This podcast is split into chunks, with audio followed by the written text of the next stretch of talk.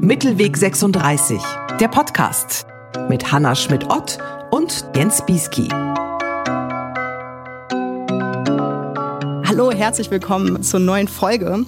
Ich freue mich sehr, dass heute die Literaturkritikerin Marie Schmidt aus München zu Gast ist. Hi Marie. Hallo, schön hier zu sein. Ich bin Hanna Schmidt-Ott und wir wollen heute über ein sehr breites Thema reden. Wir wollen über das Lesen sprechen. Und weil das natürlich ungefähr alles und nichts heißen kann, grenzen wir das ein wenig ein und wollen einerseits zuerst darüber sprechen, wie man liest, wie wir lesen vielleicht auch. Also da kann es also um Praktiken des Lesens, Praktiken des Anstreichens, aber auch Gewohnheiten, Marotten und Spleens gehen. Dann wollen wir aber auch und wahrscheinlich ausführlicher darüber reden, was wir lesen.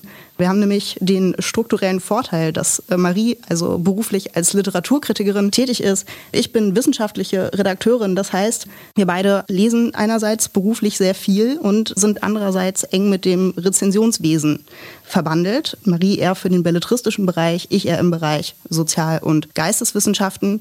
Und aus diesem Fundus, aus diesem Wissensfundus wollen wir ein wenig schöpfen, um vielleicht auch zu der ein oder anderen allgemeineren These zu kommen. Zuerst aber pro forma und wie immer die soziale Adresse, wo wir uns entschieden haben, ganz im Sinne des Themas Lesen über Bibliotheken zu sprechen. Naheliegenderweise und zwar über Staatsbibliotheken. Und da Maria aus München angereist ist, hat sie sich äh, die Münchner Staatsbibliothek ausgesucht.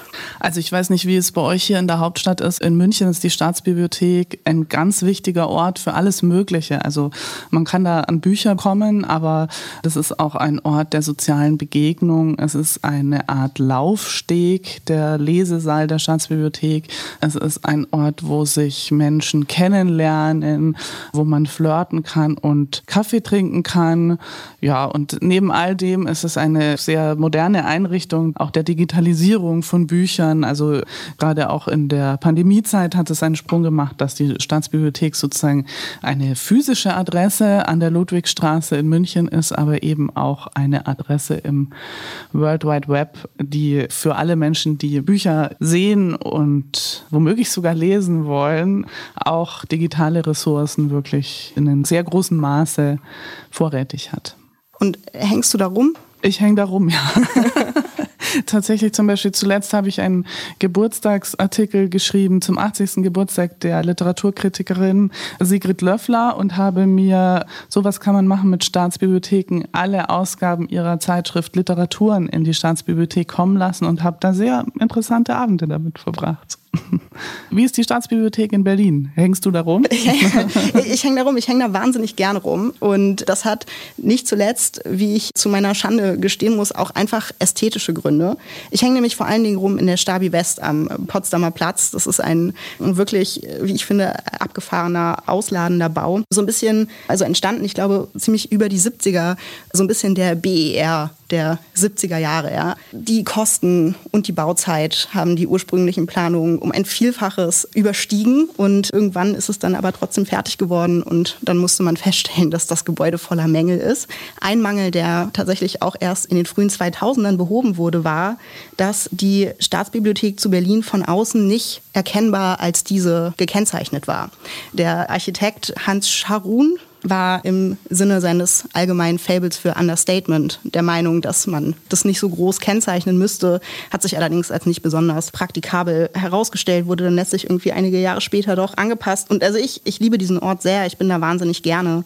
Nicht zuletzt, weil es natürlich irgendwie ein riesiges, ausladendes, großes Gebäude ist, das sozusagen ja sehr von dieser Galerieatmosphäre lebt, sondern auch, weil es zumindest auf mich immer den Eindruck macht, es wäre man in den 70er Jahren in einem Flughafengebäude, ja. Also wenn ich sozusagen in diesem, ich stehe in diesem Foyer, in diesem oberen Bereich vor der Cafeteria und habe immer so das Gefühl, jeden Moment kommt irgendein Typ mit Föhnfrisur und Lederjacke und so einer Fliegersonnenbrille um die Ecke und zündet sich eine Kippe an.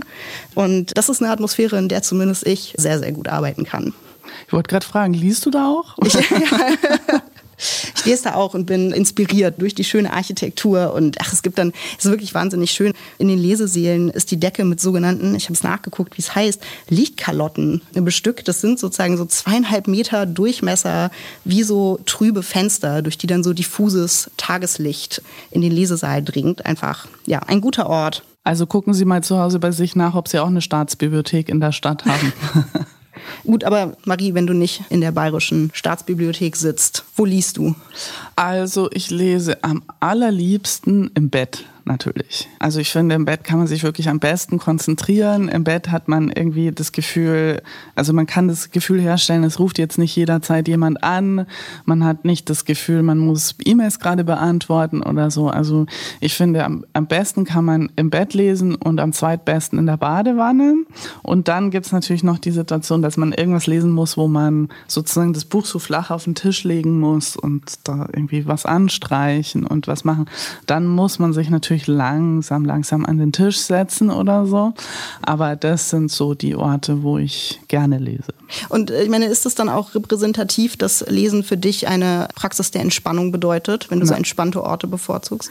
Würde ich nicht sagen. Also ich würde nicht sagen, dass es eine entspannte Praxis ist. Oder beziehungsweise ich, ich glaube sogar, dass es für das Lesen sozusagen en gros gesellschaftlich nicht gut ist, wenn man das als Entspannungspraxis verkauft. Also ich glaube, da erwarten sich dann Menschen falsche Sachen vom Lesen. Das ist ja schon irgendwie, das ist ja auch irgendwie für die Augen ganz schlecht, ganz anstrengend und so.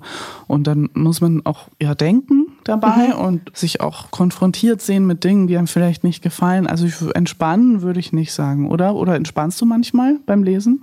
Bei mir hängt es ganz stark davon ab, ob ich beruflich oder privat lese. Das muss ich ganz offen gestehen. Aber da ich natürlich im beruflichen Kontext mich eben viel mit wissenschaftlicher Literatur auseinandersetze, ist das natürlich einfach dann doch ein anderes Lesen, als wenn ich meinem Hang zu eher seichter, popliterarischer Belletristik in meiner Freizeit nachgehe.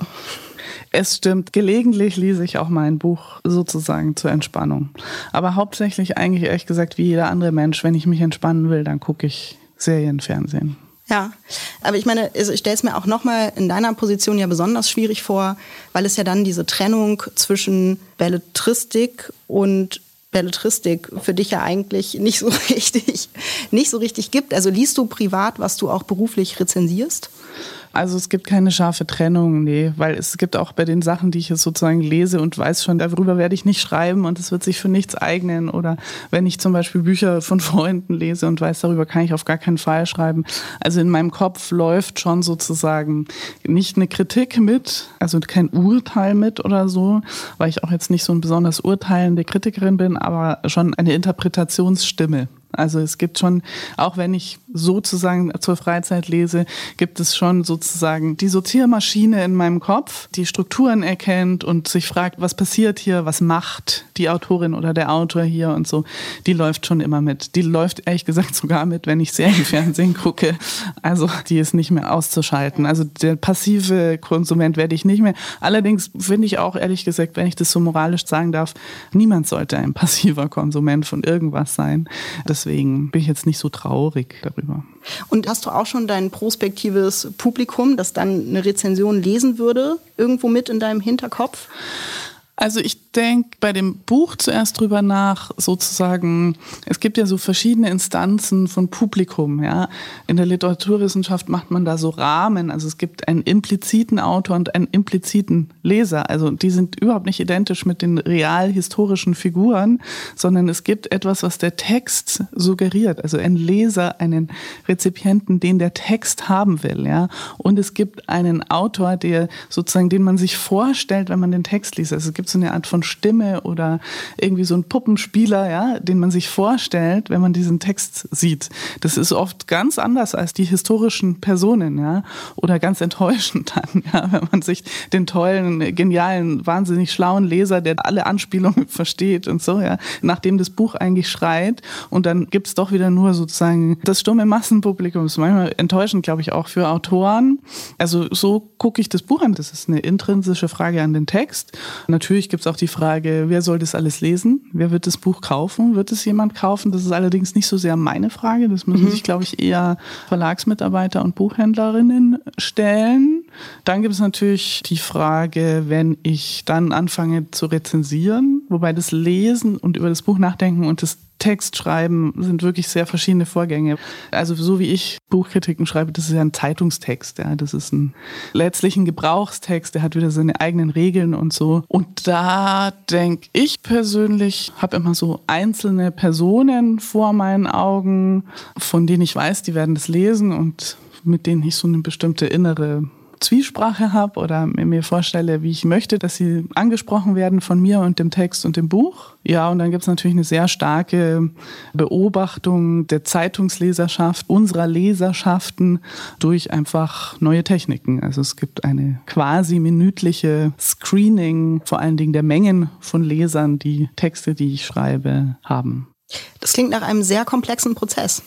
Das ist ein sehr komplexer Prozess, in den auch viele Menschen eingreifen. Also wenn wir jetzt reden von diesem Screening von Leserschaften, dann ist es, glaube ich, eine neue Entwicklung in den Massenmedien, dass die Massenmedien ja lange Zeit davon gelebt haben, dass sie Anzeigen verkauft haben an dritte Parteien, also Firmen Anzeigen geschaltet haben oder das ganze Kleinanzeigenwesen in den Zeitungen. Mit sowas haben sich Zeitungen finanziert, sehr lange Zeit und haben dann sozusagen mit dem Geld, das sie da verdient haben, ihrem Publikum auch noch die eine oder andere Kulturkritik untergejubelt. Also der Geburtsort des Feuilletons ist unter dem Strich, also die Börsennachrichten, das Neueste vom Krieg, die Anzeigen und unter dem Strich Feuilleton.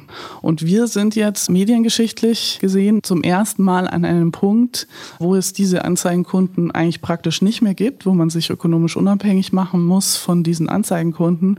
Und der Kunde ist jetzt tatsächlich der einzelne Leser, die Leserin. Und das ändert wirklich sehr viel im Zeitungs-, im Massenmediengeschäft, weil es da eben sozusagen zwischen mir und der Leserschaft gibt es eben diese Beobachter und Manager, die auch Bench Benchmarks setzen, also die auch ein bestimmtes Interesse haben, wie viele Leserinnen und Leser da erreicht werden müssen. Und früher gab es Verleger, wie zum Beispiel habe ich mal gelesen, dass Gerd Bucerius, der Gründungsverleger der Wochenzeitung Die Zeit, soll gesagt haben, mit dem Feuilleton kann man keine Lastwagen verkaufen. Also so richtig ökonomisch gelohnt haben sich Zeitungen, Literaturkritiken, hat sich das Lesen noch nie. Und jetzt durch dieses sozusagen dieses Direktmarketing unserer Texte stehen wir da sozusagen Literaturkritik für Literaturkritik immer unter Rechtfertigungsdruck. Und das wird, glaube ich, also nicht nur die Kritik, sondern die Medienlandschaft insgesamt, aber damit leider auch die Literaturkritik und das professionelle und vielleicht auch private Lesen sehr verändern. Und würdest du da eine Tendenz zur Boulevardisierung des Feuilletons attestieren? Also ich hoffe, dass meine Kolleginnen und Kollegen und ich vielleicht das ein oder andere tun können, damit es nicht dazu kommt. Aber sozusagen die Drift dieser Dynamik ist schon ganz klar, weil auch so Sachen passieren wie, man kann halt wirklich minütlich sehen, die Menschen sind sehr bewegt vom Scheidungsprozess oder Rufschädigungsprozess Johnny Depp versus Amber Heard.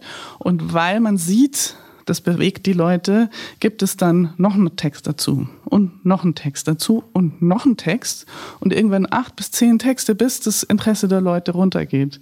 Und das ist so eine Konzentration, die kann man ja gar nicht inhaltlich füllen. Ja, das ist wirklich nur Struktur, die diese Mengen von Texte produziert. Und natürlich kann ich nicht, wenn ich eine Rezension des neuen Bandes eines literarischen Lyrikers verkaufen will, natürlich bin ich nicht wettbewerbsfähig mhm. mit dem Prozess Johnny Depp gegen Amber Heard. Also ich brauche dann sozusagen, dann muss es sozusagen aufrechte Medienmacher, Zeitungsmacher, Kulturkritiker, Feuilletonisten geben, die sagen, okay, cool, dass ihr euch interessiert für diesen Prozess, aber wir machen trotzdem auch Rezensionen über literarische Lyriker. Ja. Das wird dann zunehmend zu ein bisschen einer Frage der Haltung, ob man das sich noch leistet.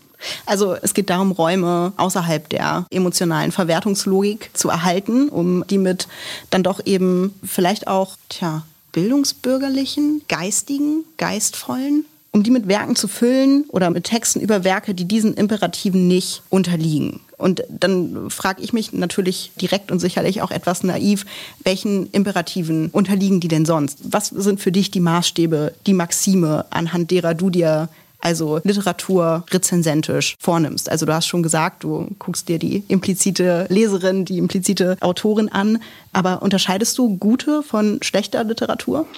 Nicht von vornherein. Das würde ich jetzt nicht sagen. Es hat auch, glaube ich, jetzt in der Gegenwart jetzt nicht mehr so Sinn, so E- und U-Literatur oder solche Unterscheidungen so stark zu treffen. Aber es gibt natürlich schon eine höhere Wahrscheinlichkeit, dass in einer sozusagen ästhetisch anspruchsvollen Literatur was Neues passiert. Mhm. Also das wäre schon erstmal mein erstes Interesse, dass ich über was schreibe. Es ist ja immerhin eine Zeitung, in der ich schreibe und ich würde schon immer gerne über irgendwas schreiben, wo was Neues passiert oder wo irgendwie eine Erkenntnis enthalten ist oder wo eine Erkenntnis anzuschließen ist oder wo man einen bestimmten Bildungskanon nochmal von einer anderen Perspektive aus beobachten kann. Das sind Dinge, die mich interessieren. Aber die Frage, was gibt es Neues? Gibt es eine neue Erzählhaltung? Gibt es einen neuen Zugang zu etwas? Die ist schon für das, was ich mache, schon entscheidend. Und es kann übrigens sein, dass auch in dem Sammelband der Lyrik der letzten 20 Jahre eines literarischen Staatsdichters, ja, da können natürlich natürlich oder sind sehr wahrscheinlich neue Perspektiven, gerade wenn man sozusagen auch eine sich verändernde geschichtliche Lage in der Umgebung der Literatur hat, dann kann es natürlich jederzeit sein, dass auch etwas, wo man denkt, na gut, das lag jetzt lange im Buchregal, plötzlich einem einen neuen Gedanken oder eine neue Perspektive schenkt. Und die muss man, glaube ich, realisieren und dann auch als solche sagen. So.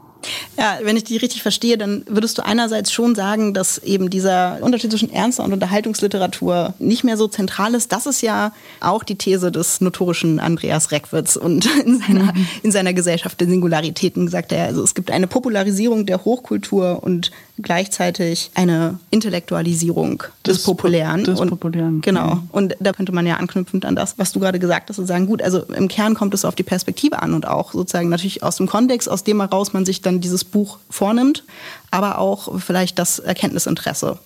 Genau. Ich finde es gar nicht so falsch. Ich weiß nicht, ob Andreas Reckwitz es kritisch meint oder nur als Beobachtung.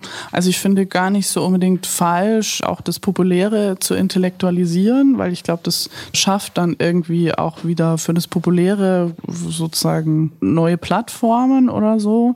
Was ich nicht so gerne sehe, in, auch in den Massenmedien, aber was natürlich passiert ist, wenn man sozusagen den Unterschied gar nicht mehr wahrhaben will. Also wenn man sozusagen nicht sagt, das ist ein populäres Ding, Ding oder es ist irgendwie ein Genre-Roman und trotzdem kann man weil wir sind hier Intellektuelle, können dies und das dran sehen, sondern wenn man den Genre-Roman preist und groß macht, als wäre es das neue Buch von Chimamanda Ngozi Adichie. Ja? Also man muss schon sagen, dass die Dinge irgendwie einen verschiedenen Kontext haben und eben verschiedene implizite und auch reale Leserschaften. Ja? Das muss man schon dazu sagen und dann kann man, finde ich, über alles reden. Also wie ich immer zu den Zeugen Jehovas an der Tür sage, wenn sie sagen, haben sie die Bibel gelesen, dann sage ich, ich lese alles. Und das ist ganz wichtig, glaube ich, aber eben jeweils im Kontext.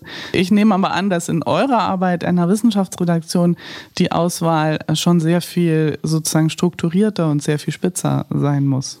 Ja, wir machen das tatsächlich sehr breit und sehr strukturiert und auch sehr systematisch. Also als dann eben Organ, das sich ganz maßgeblich auch auf wissenschaftliches Rezensionswesen fokussiert, geht es uns natürlich schon auch darum, eine Art von Gesamtheit rezensentisch abzubilden. Das schaffen wir natürlich nicht. Das ist vollkommen unmöglich, vor allen Dingen bei der ja doch teilweise einfach inflationären Produktion von wissenschaftlicher Prosa. Und Gesamtheit bezieht sich wahrscheinlich jetzt, was den Mittelweg und Soziopolis anbetrifft, bezieht sich Gesamtheit auf die Sozialforschung, oder?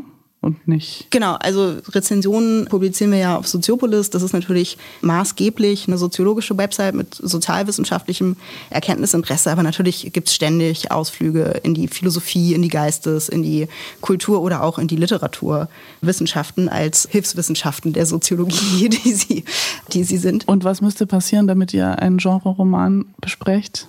Ein Genre-Roman, das ist interessant. Tatsächlich haben wir angefangen, uns auch so ein bisschen um Belletristik zu kümmern.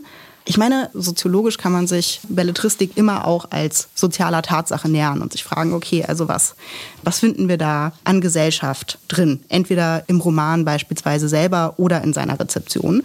Und gerade jetzt bei Genre-Literatur und diesem ja fast serienähnlichen Spiel mit also Emotionen, Spannungsbögen und so weiter, das könnte man sich sicherlich emotionssoziologisch vornehmen. Mhm. Ähm, das wäre vielleicht aber gar nicht so interessant. Vielleicht ist die Rezeption dann eben doch vor allen Dingen interessanter und die Frage, okay, was sagt die zunehmende Beliebtheit solcher Bücher eigentlich über die Medien- und Kulturlandschaft mhm. äh, im mhm. 21. Jahrhundert aus? Mhm. Und ich meine, du scheinst da schon auch eine gewisse Transformation oder transformative Potenziale zumindest zu sehen. Und das wäre natürlich etwas, was man sich soziologisch vornehmen kann und wahrscheinlich auch sollte.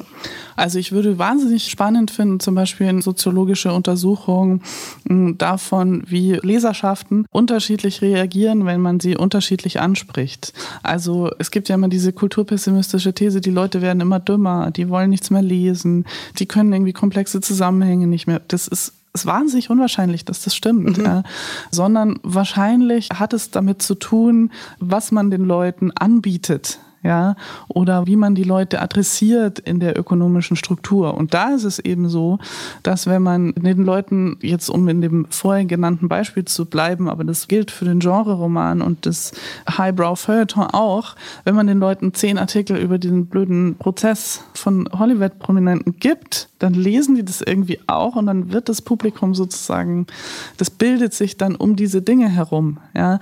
Wenn man das Publikum anders anspricht, wenn man ihnen sozusagen die Haltung in den Texten und in der Auswahl der Themen vorlebt, um das mal so pädagogisch zu sagen, ja, dann nehmen Menschen das dankbar auf oder freuen sich, sind interessiert. Und deswegen glaube ich, dass so eine Ökonomisierung dieser Interessenshaushalte einfach auch eine Unverschämtheit, ehrlich gesagt, ist gegenüber dem Publikum. Also man verkauft die Leute manchmal auch für doof.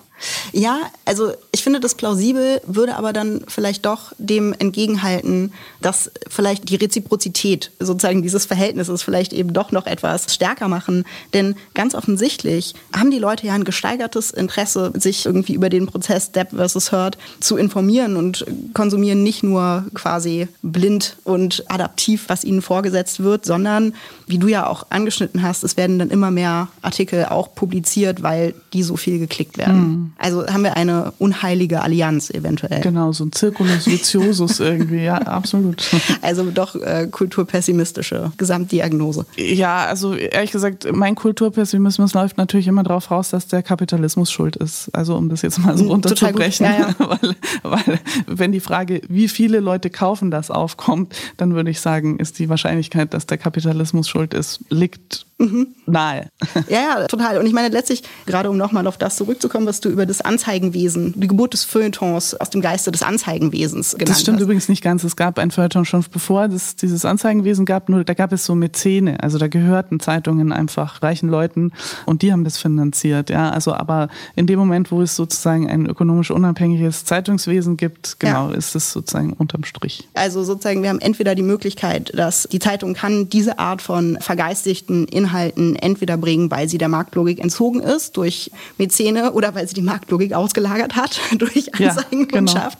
Ja, genau, genau. Äh, genau. Aber dann, wenn tatsächlich es um ein zahlungsbereites Publikum geht, wird es schon schwieriger. Aus sozusagen der Perspektive einer Wissenschaftsredaktion ist es natürlich immer noch mal was anderes, da eben die Geistes- und Sozialwissenschaften basieren halt ganz maßgeblich darauf, dass Texte über Texte geschrieben werden. Insofern sind dann natürlich eher so auch Rezensionen einerseits selber natürlich irgendwie wieder akademische Texte, die auch rezipiert werden. Andererseits auch wirken sie, indem sie eine Rolle spielen für die weitere Rezeption von wissenschaftlicher Literatur. Und dafür wird sie ja eben eigentlich geschrieben. Das ist, was sie will. Sie bewirken, indem sie rezipiert wird.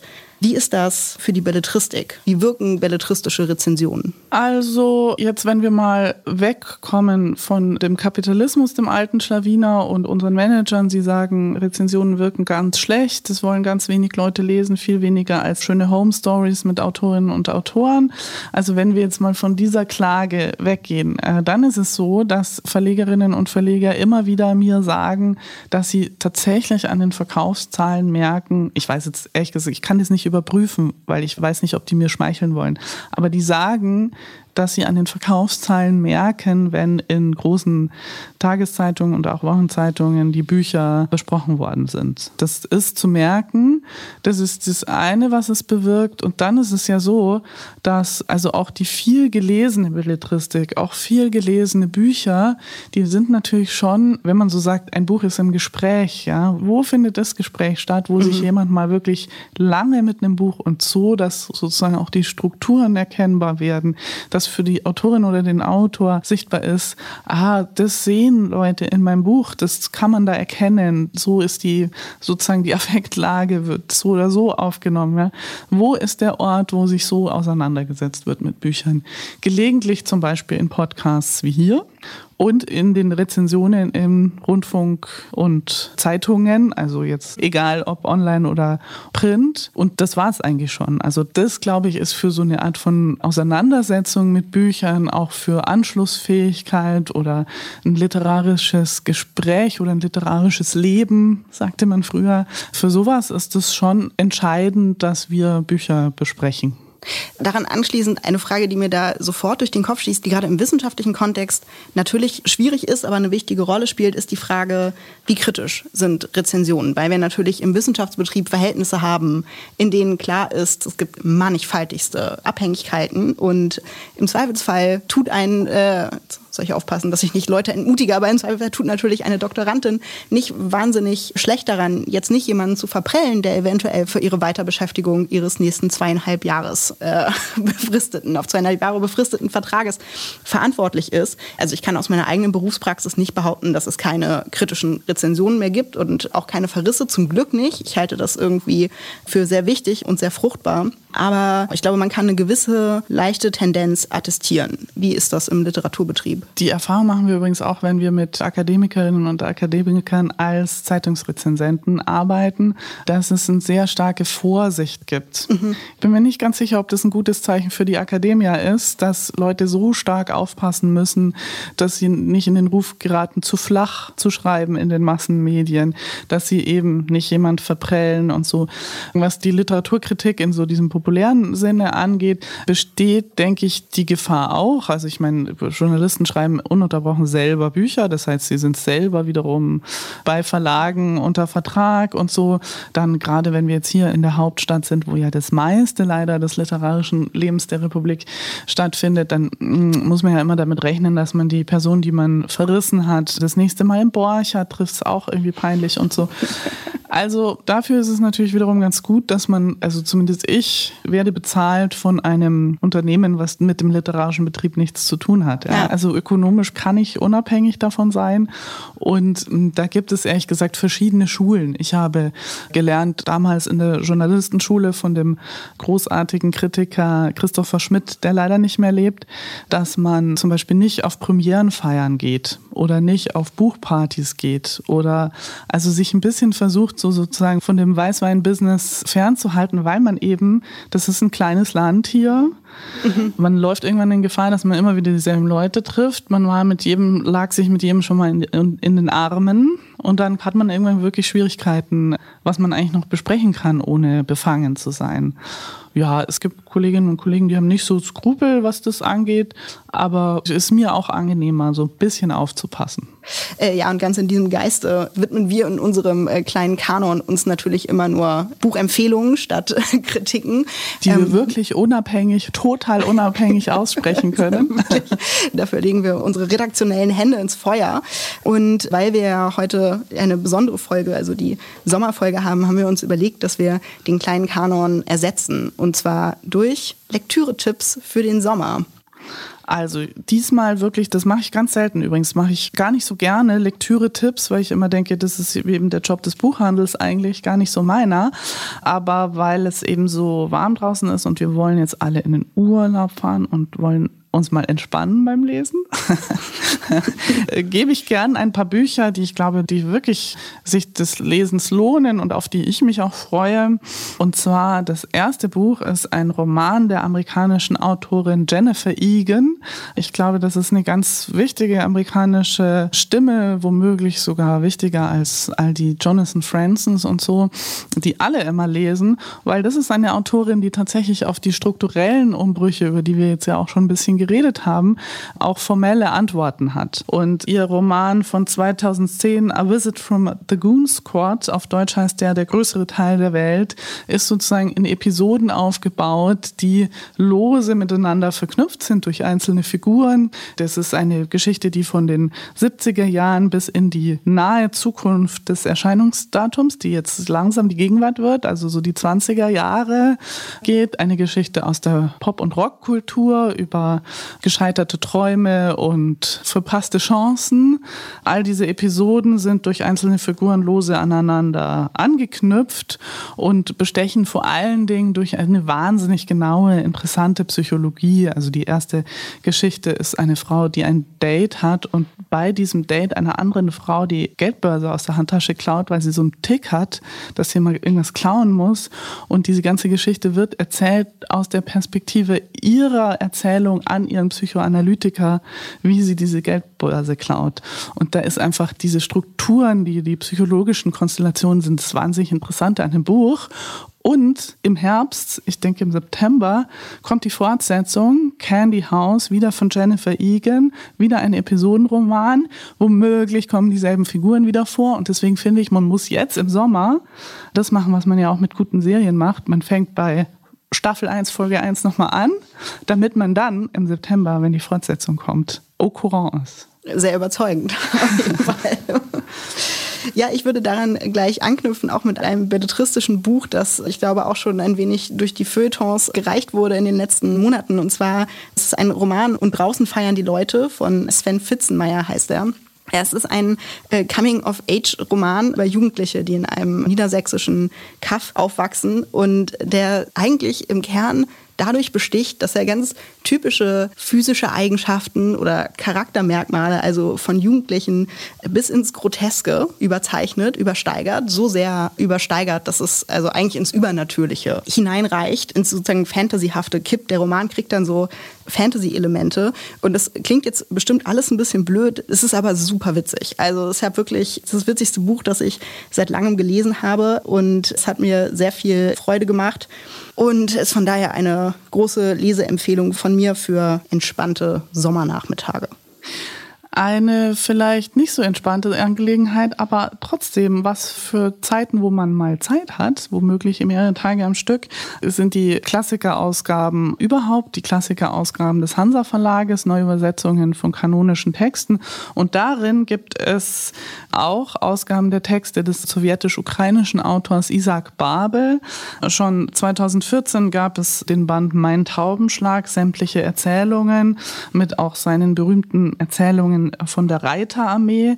Und jetzt dieses Jahr gibt es übersetzt von Bettina Kaibach und Peter Urban seine Dramen, Drehbücher und Selbstzeugnisse. Also Isaac Babel war ein Autor, der sich nach dem Ersten Weltkrieg freiwillig als Reporter zu einer Reiterarmee gemeldet hat, die erfolglos versucht hat, Polen zu besetzen. Als die Stalinisierung dann auch den Kulturbetrieb betroffen hat, hat er versucht, sich da zurückzuziehen und ist dann aber trotzdem 1939 1939 verhaftet und 1940 ermordet worden.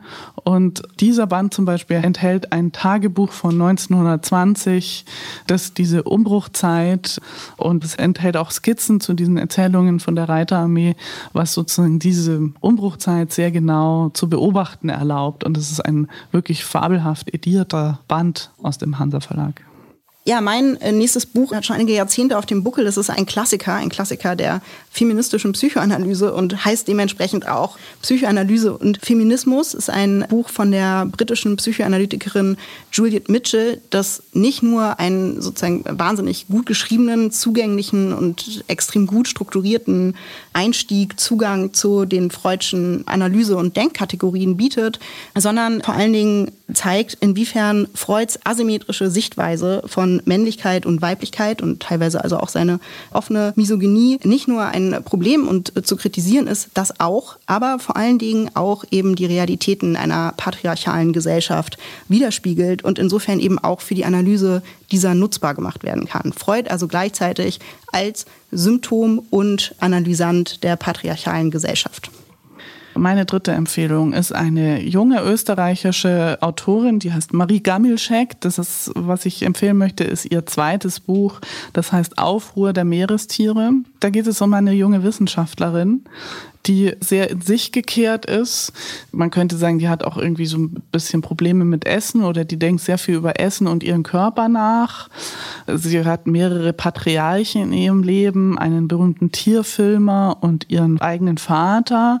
Und sie hat eine Leidenschaft, nämlich ihre Forschung für eine bestimmte Quallenart, die Meernuss, die invasiv in den Meeren vorkommt, die man aber nicht züchten kann, weil sie sich, wenn sie in Aquarien gehalten wird, löst sie sich in nichts auf. Also man kann die nicht züchten. Und sie wird aber immer so rumgereicht. Sie reist dann zurück in ihre Heimatstadt Graz, weil der Zoo da möchte diese Quallenart zeigen und diese Quallen in den Meeren weiten die sich aus, breiten die sich aus. Aber wenn man die in Gefangenschaft hält, dann lösen sie sich in nichts auf und du hast nichts als Wasser plötzlich in deinem Aquarium. Und aus dieser Konstellation, die Patriarchen, der Körper der Wissenschaftlerin und die sich auflösenden Körper der Quallen, entsteht ein wirklich sehr charismatischer, stimmungsvoller Roman, der heißt Aufruhr der Meerestiere. Und das ist, glaube ich, ein kühles Vergnügen für einen heißen Tag. sehr schön. Das klingt sehr nice auf jeden Fall. Gut, ich würde sagen, mit diesen Literaturtipps entlassen wir euch in die Sommerpause. Die währt auch von unserer Seite aus den August wieder. Der nächste Podcast erscheint dann also im September, wo Jens Bisky mit unter anderem Carlos Spörhase über sein neues Buch Geistesarbeit sprechen wird. Ganz herzlichen Dank fürs Zuhören. Ganz herzlichen Dank, Marie, fürs Dasein. Wir wünschen einen schönen Sommer. Bis dann. Hab's gut. Ciao.